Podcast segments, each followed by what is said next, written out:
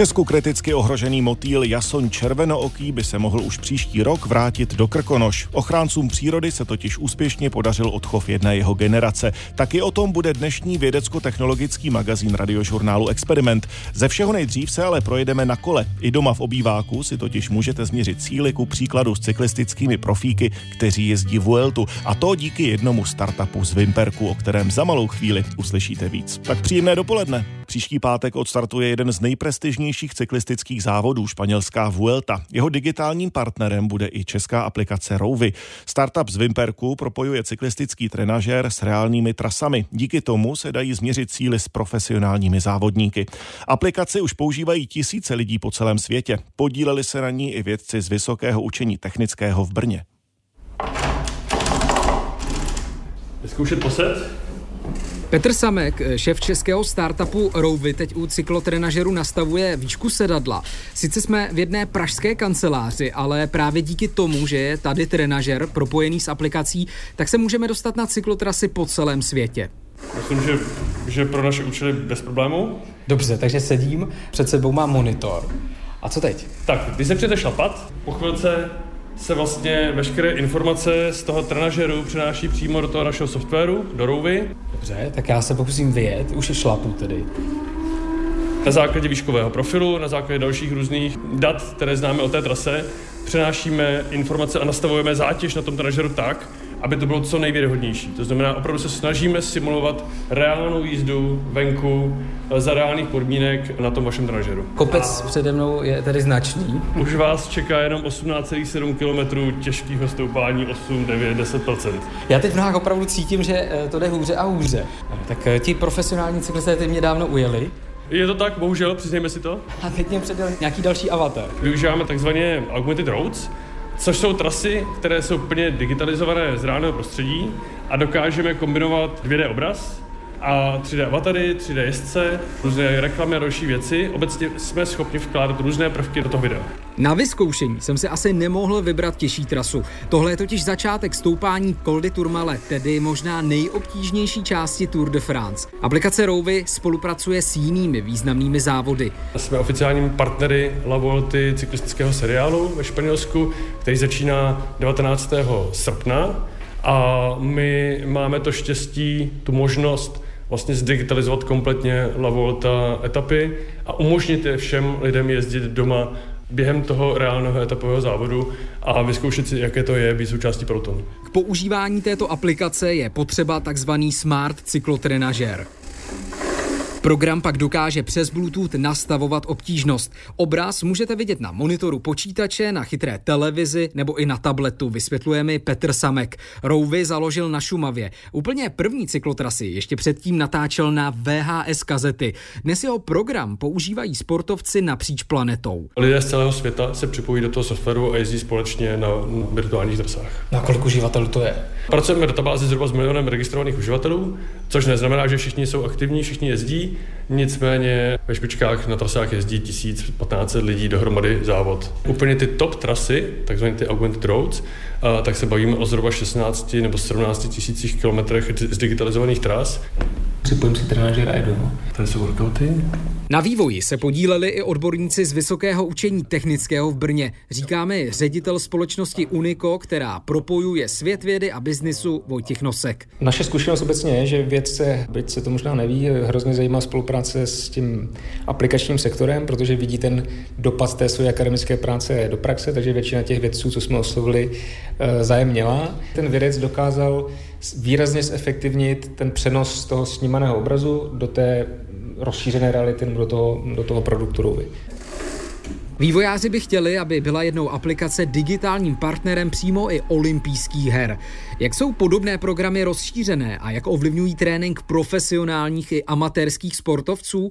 Nejen o tom budeme v magazínu Experiment mluvit ještě za chvíli. Ondřej Vaňura, Radiožurnál. V magazínu Experiment ještě zůstaneme u moderních sportovních aplikací, které dokážou oživit chytré cyklotrenažery a virtuálně nás přenést na skutečné trasy mezi závodníky. Před chvílí jste slyšeli o českém programu Rouvy. ale nejrozšířenějším podobným softwarem na světě je ten s názvem Zwift. Vývojáři vidí v tomto segmentu budoucnost. V rozhovoru s reportérem experimentu Ondřejem Vaňurou s tím souhlasí i vedoucí katedry tělovýchovy a sportu Univerzity Pardubice Jan Němec. Já si myslím, že jednoznačně. A samozřejmě ten trend začal, kdy bylo omezené sportování, kdy jsme zde měli covid. A samozřejmě jako myslím si, že všichni sportovní fanoušci to znají v podstatě z profesionálního pelotonu závodního.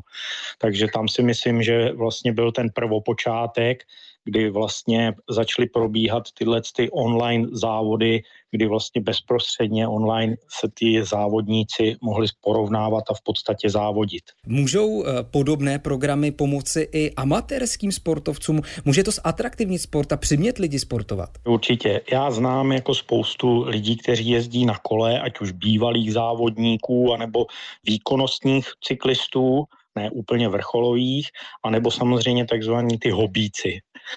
A v dnešní době vlastně i ti hobíci mají vybavení, materiál, kola za desítky tisíc, někteří i za sta tisíce.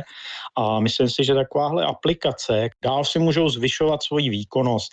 Je to tak, že jsou omezení zimě, když je náledí, když nemohou eh, prostě jezdit na tom kole, nebo i z nějakých časových důvodů, že jo, vlastně vemte si, že máte podzim a máte ve čtyři tmu, ti lidé, když jsou pracovně vytíženi, tak se dostanou domů pozdě a už těžko asi v této době si někdo sedne na kolo a půjde se jen tak projet akor ještě v minus pěti stupních, takže není nic jednoduššího, než si sednout a využít takovouhle aplikaci. Jak může propojení trenažéru, eh, toho třeba smart cyklotrenažéru, který dokáže přes Bluetooth právě různě eh, upravovat tu obtížnost podle toho, co vidím na monitoru před sebou, eh, jak to může zlepšit ten trénink? Je to asi jiné, než když bych si set jenom na rotoped v obýváku a jel. No, tak samozřejmě dneska máte spoustu různých eh, měření těch hodnot těch závodníků, že jo. A v podstatě jakoby eh, podle toho si můžete nastavit, jakou obtížnost a jaký terén zrovna nebo jakou vzdálenost potřebujete ujet. Něco jiného je sednout si na cyklotrenažer, pustit si v televizi nějaký seriál, koukat se na něj a u toho šlapat, když to řeknu bezmyšlenkovitě na kole. Tady k tomu je ta emoce, kdy vlastně vy máte ten terén, ta obtížnost se vám zvyšuje, snižuje a podobně. Jo? To je prostě, myslím si, že eh, to know-how tohohle z toho jo? a ta obrovská výhoda. Dokáží ovšem ty podobné aplikace úplně nahradit ten trénink venku, ten trénink v přírodě, nebo je to opravdu jenom doplnění třeba přes zimu, nebo když je špatné počasí? To, když si sednete na kolo nebo jakoukoliv aktivitu budete provádět venku, tak samozřejmě to má nesporné výhody. Jo, už jenom ta emoce, kdy prostě jedete nějakou pěknou krajinou v horách, eh, kolem jezer a podobně. Nicméně tady ta, eh, když to řeknu virtuální realita, vlastně vám eh, tuto situaci ohromně jako imituje i ta aplikace asi stále prostě logicky nedokáže nasimulovat třeba ten odpor vzduchu a tak podobně. To máte pravdu, ale samozřejmě možnosti a budoucnost eh, jako je nepředvídatelná, takže nevíme, čeho všeho se můžeme vlastně do budoucna dočkat, že jo? a jak dál budou prostě v takových podobných aplikacích a ve vývoji těchto věcí jako ty věci a vývojáři pokračovat. Dodává pro magazín Experiment vedoucí katedry tělovýchovy a sportu Univerzity Pardubice Jan Němec. Díky za rozhovor a naslyšenou. Já děkuji a naslyšenou a sportu zdar. Ondřej Vaňura, Radiožurnál. Včera byl Světový den slonů. Vědci a ochránci zvířat při něm upozorňovali na stále se snižující počty těchto živočichů. Například v Africe jich z původních 10 milionů na počátku minulého století aktuálně podle dat Oxfordské univerzity zbývá asi jen 400 tisíc. O ochraně slonů mluvila v exkluzivním rozhovoru vědkyně Sara Jacobsnová, která je zkoumá v Thajsku, s reportérem experimentu Janem Žižkou.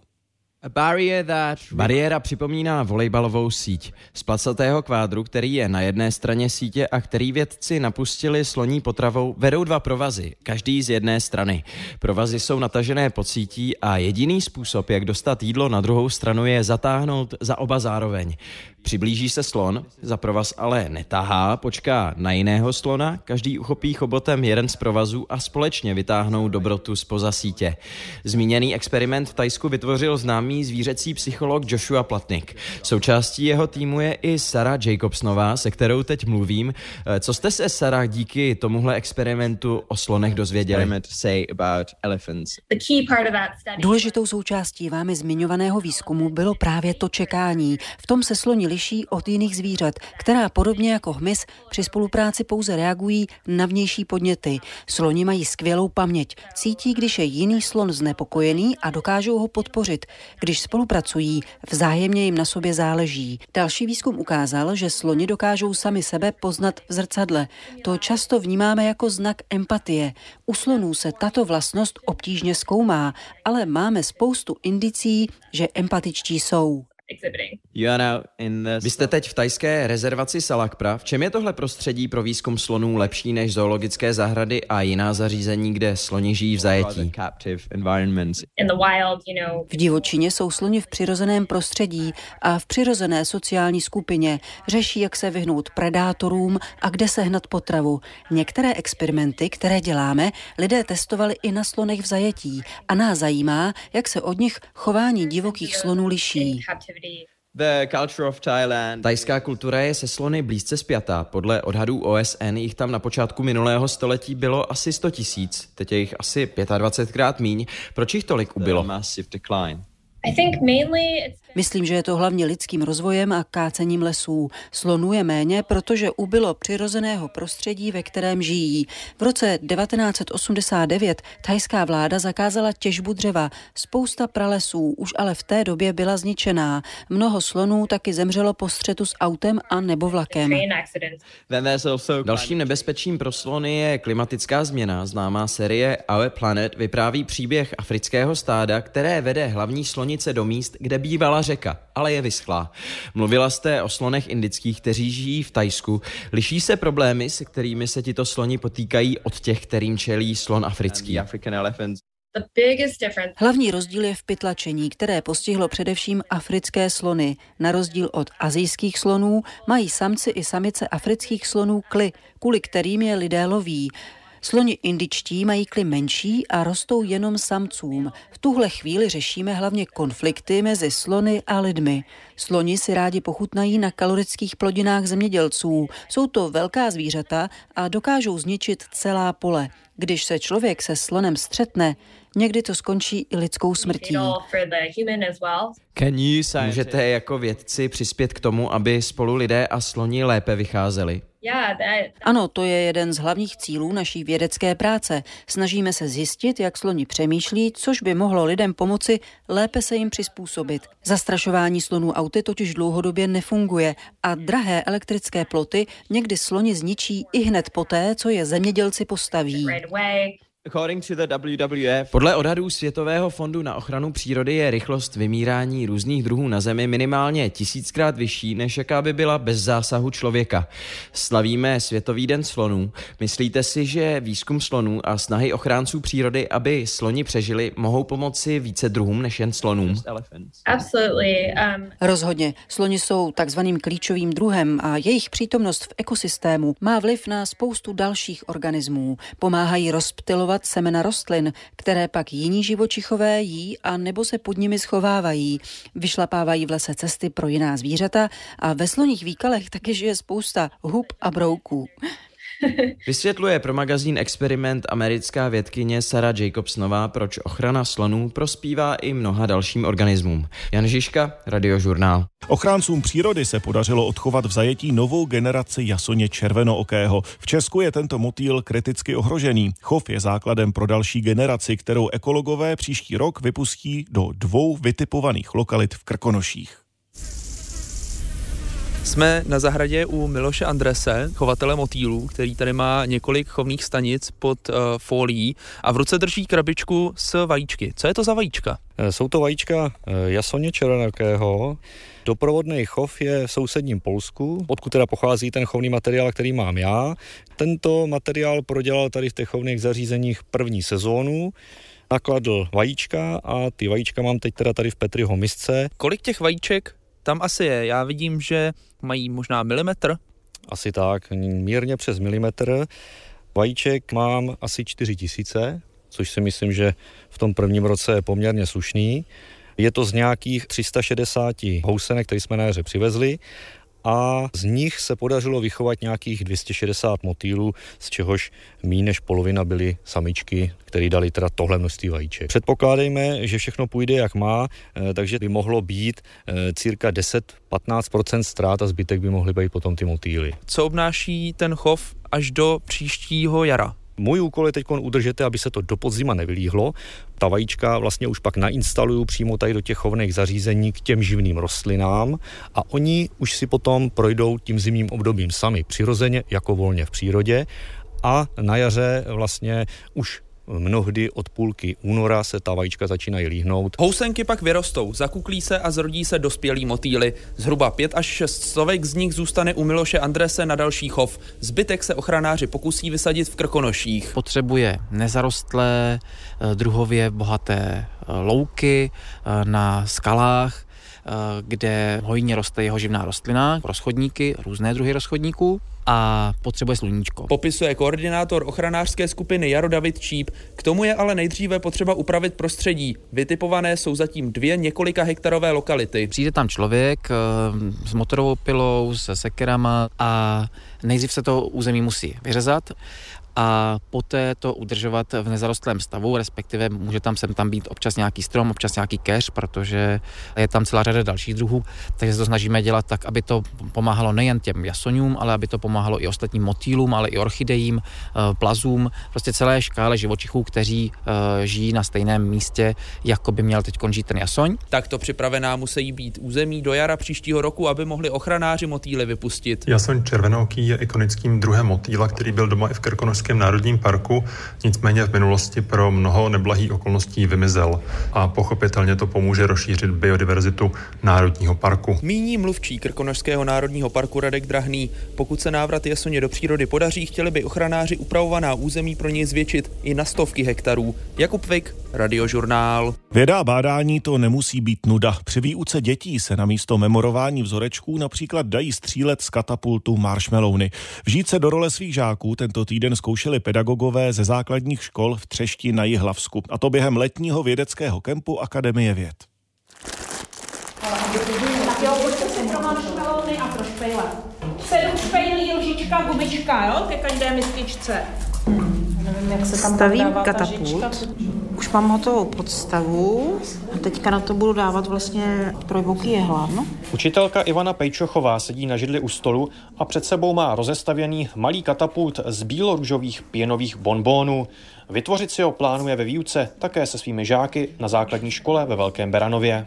Mám to krásně nakřivo, takže to ještě musím poupravit tak, aby to bylo opravdu symetrické. Myslíte si, že to ty děti postaví nebo to rychle jako snědí? Já myslím, že to bude možná tak půl na půl, že někdo to prostě nezvládne a sní to dřív, zvláště prvňáci, druháci. To bude velká výzva pro některé z nich. Opodál připevňuje lepící páskou plastovou lžičku na špejli Jana Homolková, která učí v Praze. Následně si musí lámat hlavu s tím, jak odpalovací rameno na katapult přidělat, aby mohla vyzkoušet jeho marshmallownový dostřel. Úplně jednoduchá věc. A vlastně, no, člověk musí jenom jako technicky, musí něco vyřešit, což v běžném životě dneska třeba lidi z města tak jako nemají. Vždycky si na všechno zavolají řemeslníka a tak a najednou zjistíte, že jako fungují takovéhle nějaké věci, že si to můžete udělat jako sami. No. Takže já mám takový jako radostný pocit. Jo. A jako přesně si představuju ty děti, jak se tam opravdu na tom jakoby vyblbnou. Tak a hele, vylepšete tak, aby stříleli co nejlíp. Zjistit, jak pomocí experimentů a bádání udělat výuku pro žáky zajímavou, se v malé místnosti na Třešském zámku snaží celkově šest učitelek z různých základních škol. Své zkušenosti jim předává lektorka z Matematicko-fyzikální fakulty Karlovy univerzity Jitka Houvková.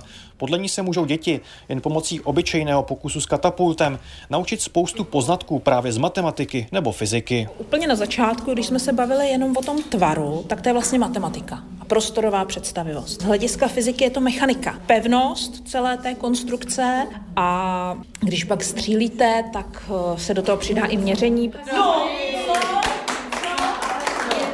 Měření vzdálenosti od katapultu k úspěšně vystřelnému marshmallownu první z řady pokusů zakončuje. Na další experiment se nadšené účastnice letního vědeckého kempu přesouvají do zámeckých zahrad. Doprovodit se chystá také organizátorka akce z Akademie věd Nikola Dašková. Akademie věd pořádá letní vědecký kemp už strašně veľa rokov. Ide vlastně o to dostať popularizaci vědy do škol. Ide o to, aby výukové hodiny neboli nudné, neboli o vzorečkoch a tabulkách a zapisování si a pracnom mechanickom memorovaní, ale aby vlastne fyzika, matematika, biológie, chémie, prírodoveda vlastne sa stala zaujímavou pokusmi, nejakými praktickými vecami zo života, nejakým používaním jedla, rôznych pomôcok, ktoré nájdeme v domácnosti, v kuchyni a podobne, aby si tie deti možno aj po návrate zo školy ukázali rodičom vlastně nějaké například katapulty, jaké jsme to robili. Letní vědecký kemp pro pedagogické pracovníky pořádá Akademie věd každý rok na jiném místě. Podle Nikoly Daškové je to proto, aby se s novými metodami výuky seznámilo co nejvíce učitelů z různých koutů Česka. Letos se na tři pětidenní kurzy v Třešti na Jihlavsku přihlásilo celkově 37 pedagogů. Patrik Salát, Radiožurnál.